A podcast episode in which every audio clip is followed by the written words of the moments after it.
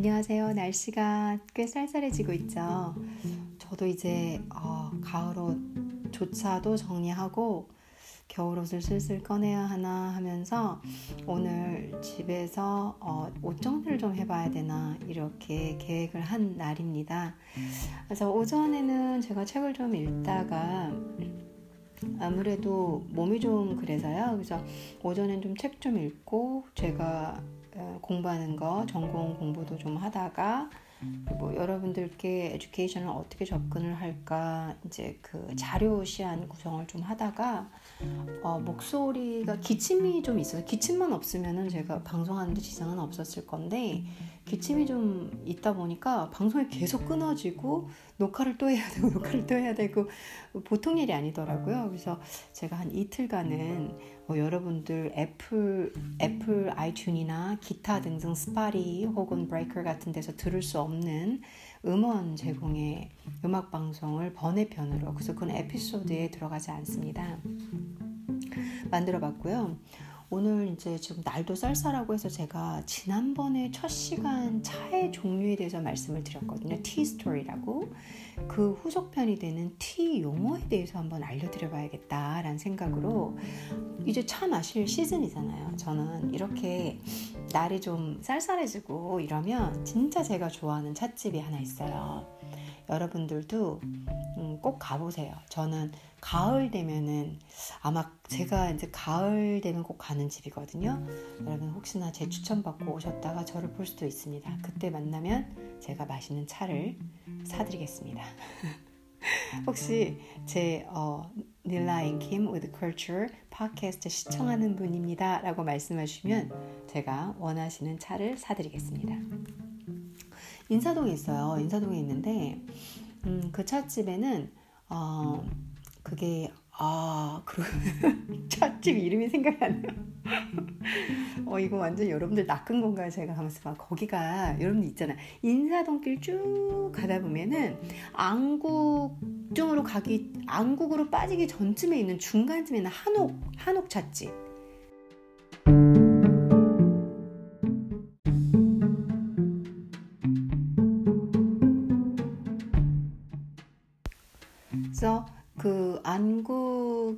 마당이 있는 찻집인데요. 어, 이제 사실 인사동 종로 쪽에서 접근하시지 말고 안국 쪽에서 조금만 인사동 길로 내려오시면 찻집이 보여요. 근데 이제 아, 왜 이름이 생각이 안 날까 정말.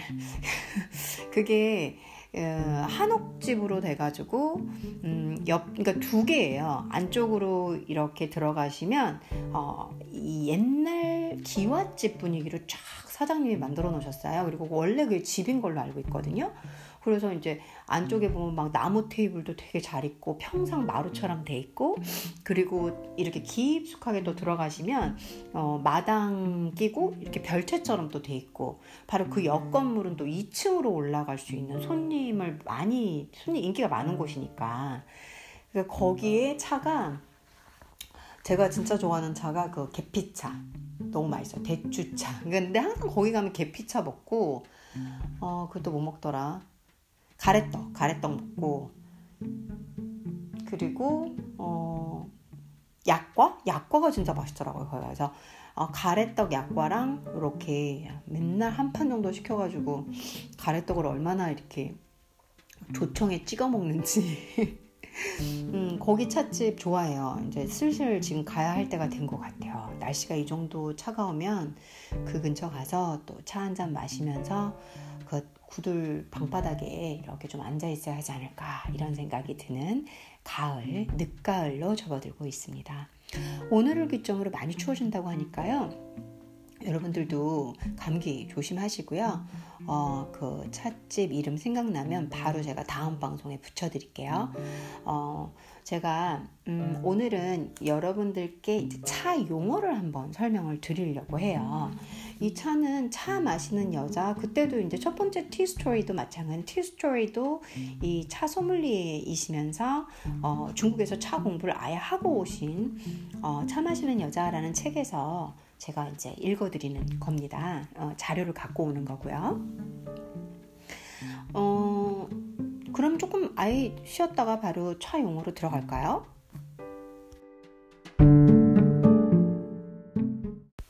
자, 그러면 차의 용어를 좀 읽어드릴게요.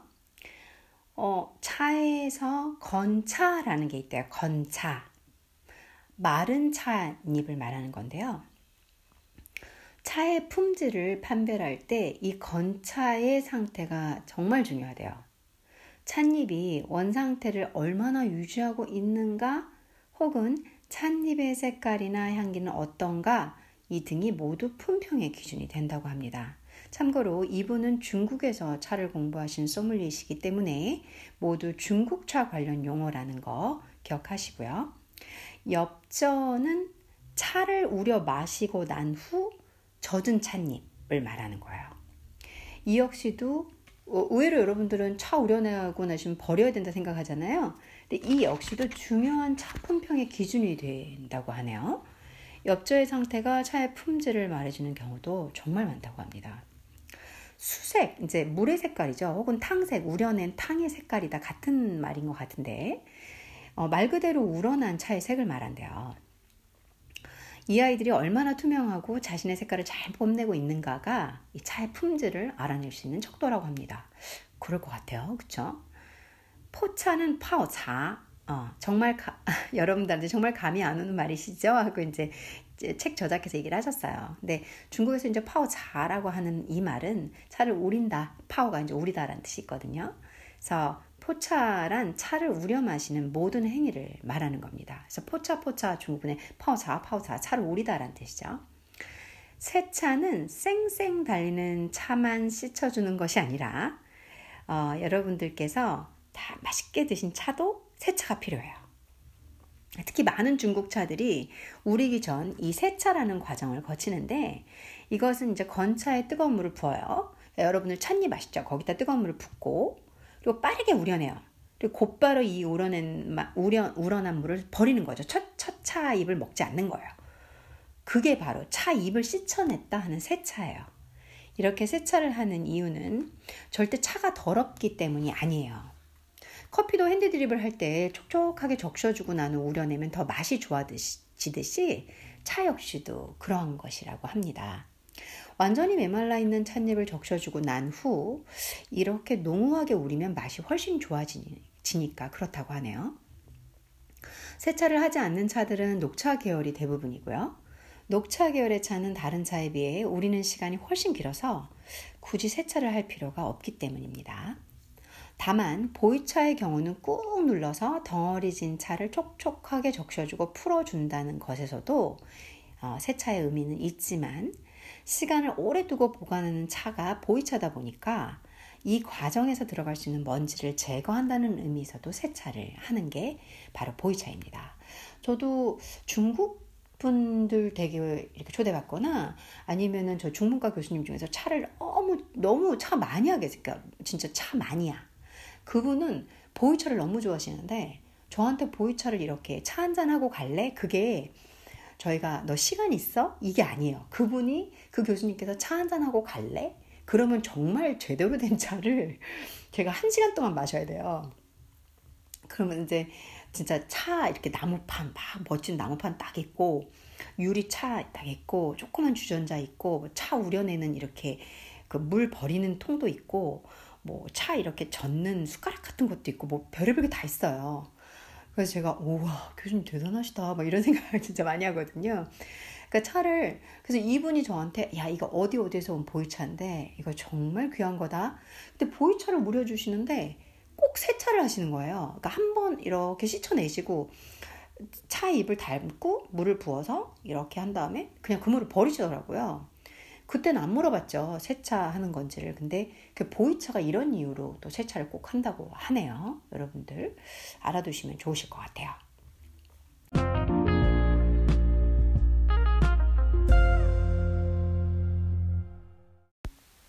차의 용어는 끝났고요, 여러분들. 어, 좋은 차 고르는 방법도 이 책에 있어요. 저도 사실 차를 좋아하니까 그냥 우리 이렇게 한국에서 많이 먹는 꿀 담가서 먹는 차 형태 있잖아요. 그거 말고 잎차는 저도 좀 지식이 필요하거든요. 그래서 좀, 좀 공부를 좀 많이 하고 이랬는데 이분이 좋은 차 고르는 방법을 적어주셨어요. 한번 읽어드려 볼게요. 차에는 엄청난 종류가 있대요. 그리고 각기 다른 기준으로 이 차들을 평가한답니다. 그래서 차는 이렇게 고르는 것이다 라고 말하기는 좀 힘든데요.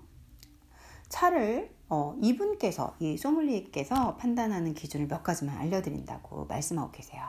첫 번째 외형적인 이유인데, 외형은 어, 동글동글 말려 있는 권곡형, 가늘게 뻗어 있는 침형 등 다양한 형태의 차가 있고, 찻잎의 색 역시도 비슷한 듯 보이지만 약간씩 좋은 차에 대한 기준이 다른 경우도 있어요.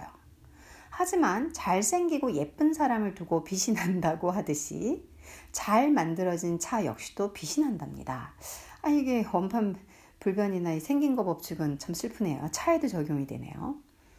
하지만 잘생기고, 그러니까 예쁜 사람, 그래서 이 차도 빛이 나잖아요. 정말 예쁘고 괜찮은 차는 빛이 좀 다르긴 해요. 저도 제가 이제 차 사업을 했었다고 말씀드렸었잖아요. 어, 제가 이제 이렇게 홍차라든가 녹차라든가 저는 이제 서양차를 조금 많이 갖고 왔었는데 중국차는 전통차 빼고는 보이차 가져오고 이런 건 다 중국에서 갖고 왔고요. 근데 이제 차가 이렇게 좀 비싸다, 예쁘다 그러면 너무 반질반질 윤기가 나요. 제가 저도 그래서 그걸 느꼈었거든요. 근데 이분도 그러세요. 정말로 반질반질 윤이 나지요. 잡다한 것들이 섞여 있지 않고 예쁘고 완전한 형태의 찻잎들만 모여 있답니다. 그러니까 얘네들도 그냥 가장 예쁘고 가장 완벽한 것만 골라서 차, 차를 만들어내는 거죠.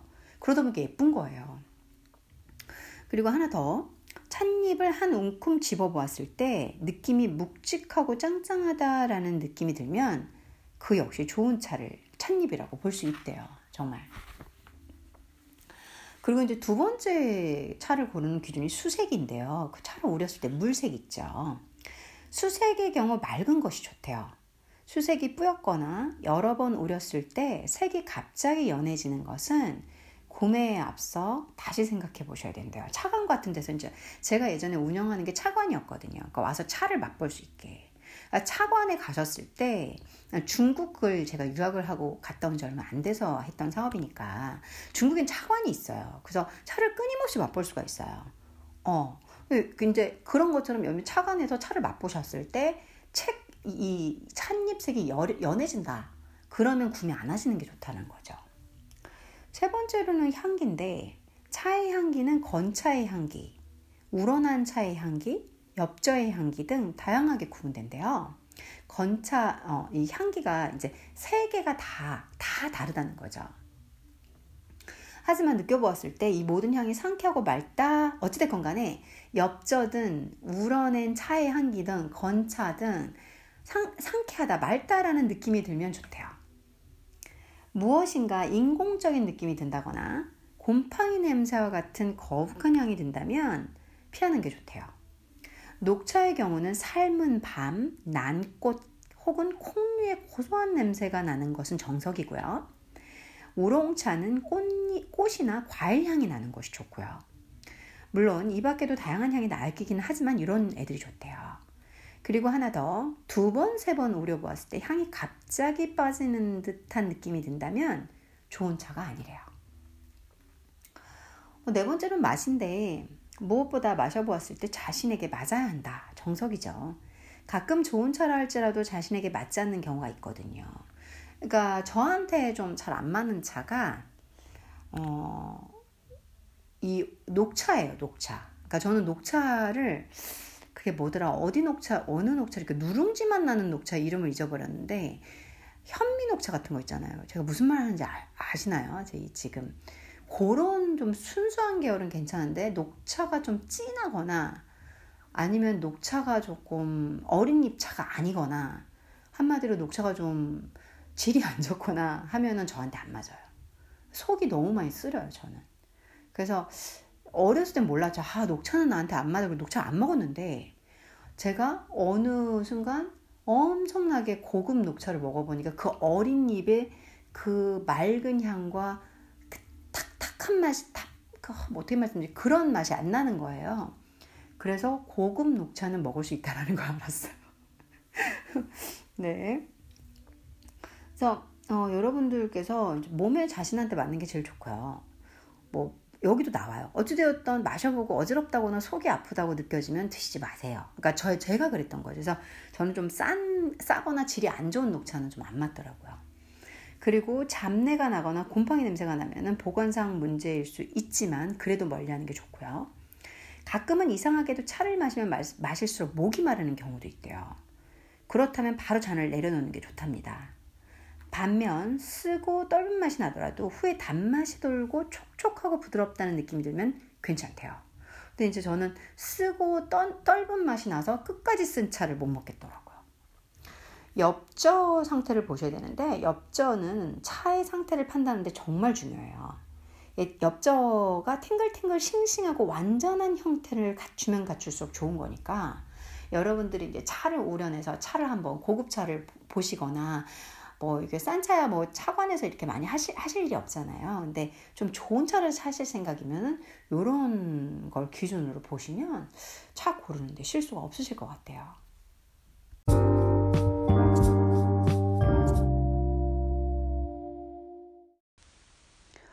자, 지금은 차의 효능에 대해서 한번 말씀을 드려볼게요. 그리고 이 티스토리를 연결하게 되면 지금 언급할 차들이 다 나오거든요. 그때 또 차에 대해서 조금 더 더 자세히 말씀을 드려볼게요. 우선은 지금 나오는 차의 이름들이 좀 낯설더라도 어, 그런가 보다 하고 넘기시고 제가 다음 방송에 그러니까 내일 방송 이런 게 아니라 또 다음에 차를 하게 될 때 그때도 연결해서 다 기억하고 있으니까 어, 곽산 황하라는 차가 있어요. 이 곽산 황하는 저처럼 오늘 이렇게 감기 걸린 사람한테 정말 좋은 차거든요. 곽산 황하는 황차 계열이고요. 감기 피로 회복에 정말 좋은 차예요. 음. 태평후계라는 차는 녹차 분류에 들어가고 인후염이나 기관지 질환 혹은 또 흡연자들한테 좋은 차라고 하네요. 봉황단총이라는 차는 청차, 청차 계열이고 어 다이어트에 좋네요. 그리고 피부 미용, 피부 미용에 좋대요. 여러분들 이거 봉황단총 청차는 다이어트에 좋아. 그래서 이거 많이 드시지 말고 좀 덜 드시면 되세요. 사실 저도 잘 못하지만 좀 덜 먹는 게 제일 살은 많이 빠지더라고요. 정산소종 해서 이건 홍차예요. 유기물 함량이 상당히 높은 영양가 있는 차라고 봐야겠죠. 어, 철관음은 청차이고 철관음은 너무 잘 아시죠? 노화 방지, 항암, 당뇨 예방, 다이어트, 숙취 해소 좋은 데가 너무 많네요. 노화 방지도 있고 뭐 이건 다이어트도 되고 당뇨 예방도 되고 안 좋은 데가 없는데요.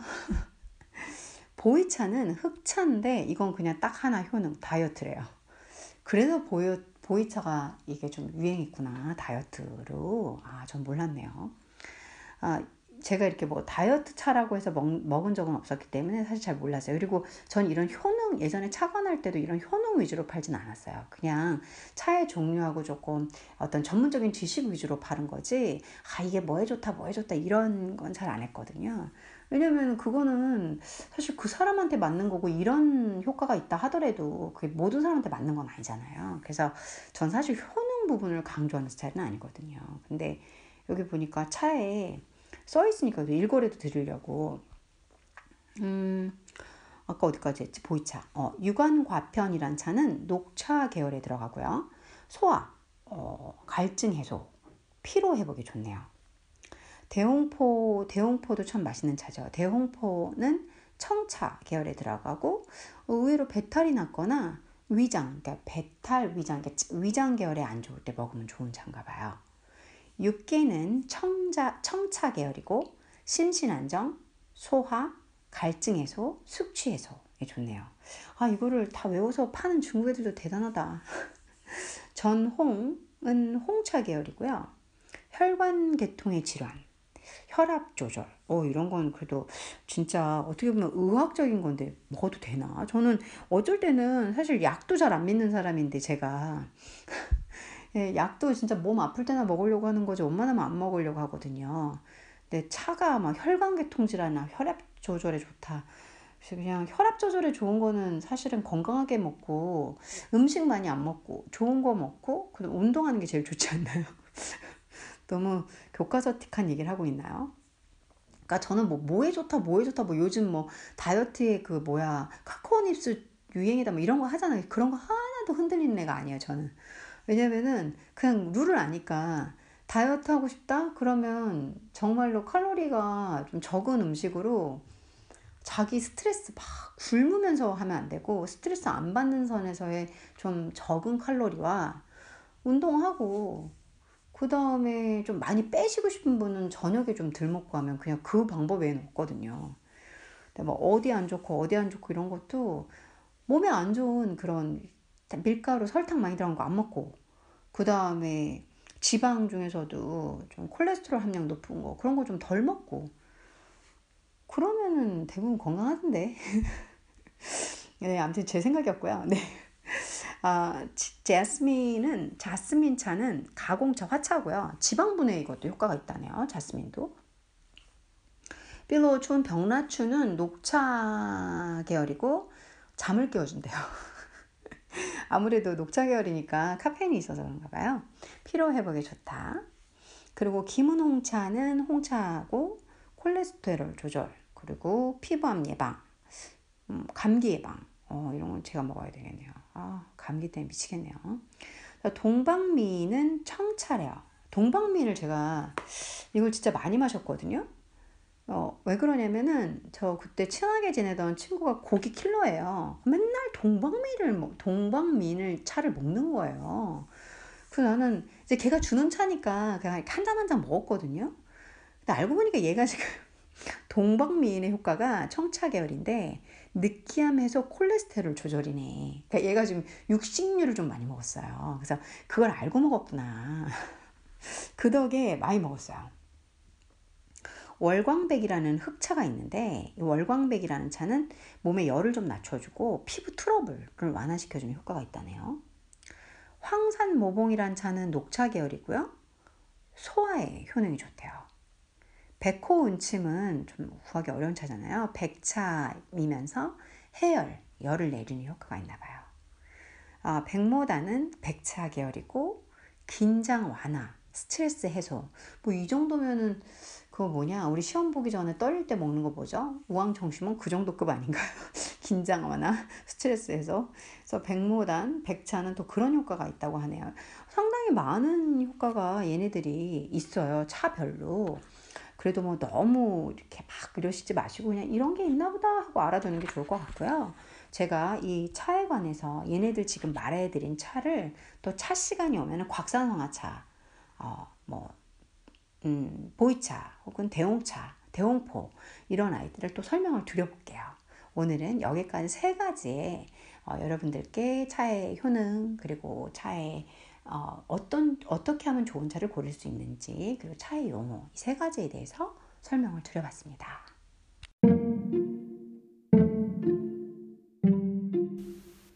제가 여러분들과 차 마시는 여자라는 책에서 어, 그 조은아 선생님께서 쓰신 책을 가지고 그걸 바탕으로 여러분들께 말씀을 드렸어요. 제 경험도 조금씩 보태가면서.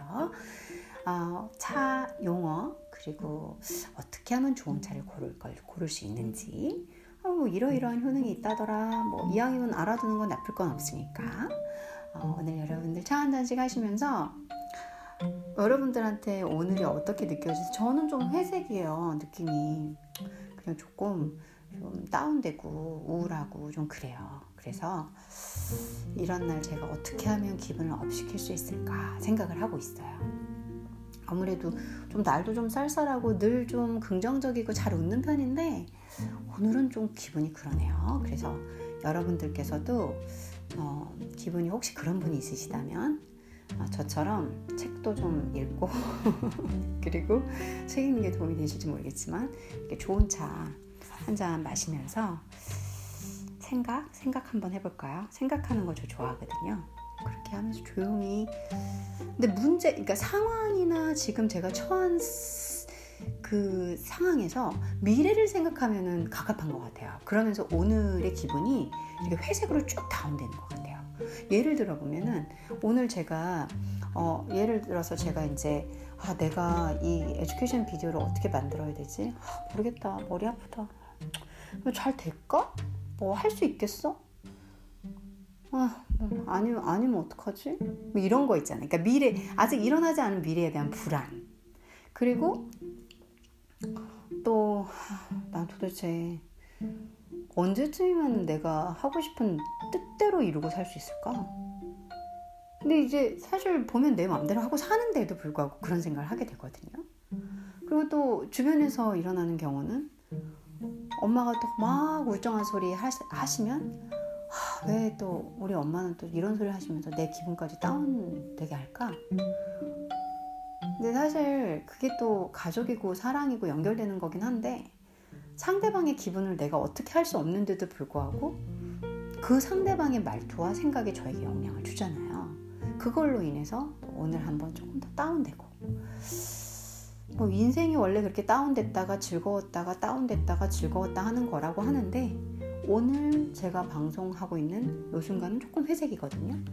여러분들께 방송을 드리면서 에너지도 얻고, 음, 그러니까 결론은 좋은 거예요. 여러분들께 얘기를 하면서 에너지도 얻고, 저는 이런 기분을 시작해서 사실은 그래서 제가 차를 한 잔 마시면서 제 느끼는 기분도 솔직히 말씀을 드리고, 오후 4시인 오늘 토요일은 음, 제가 조금 어, 몸도 아프고 어, 그리고 기분도 좀 그렇고 미래에 대한 걱정과 두려움으로 오늘 하루도 역시 많이 자신감이 없지만 어, 여러분들께 말씀드리면서 또 한번 같이 나누는 분들이 있고 제가 아는 걸 들어주시는 분들이 있다라는 위로로 어, 또 하루를 즐겁게 토요일을 마무리하려고 합니다. 따뜻한 차 한잔 하시면서 어, 즐거운 행복한 오후 되십시오.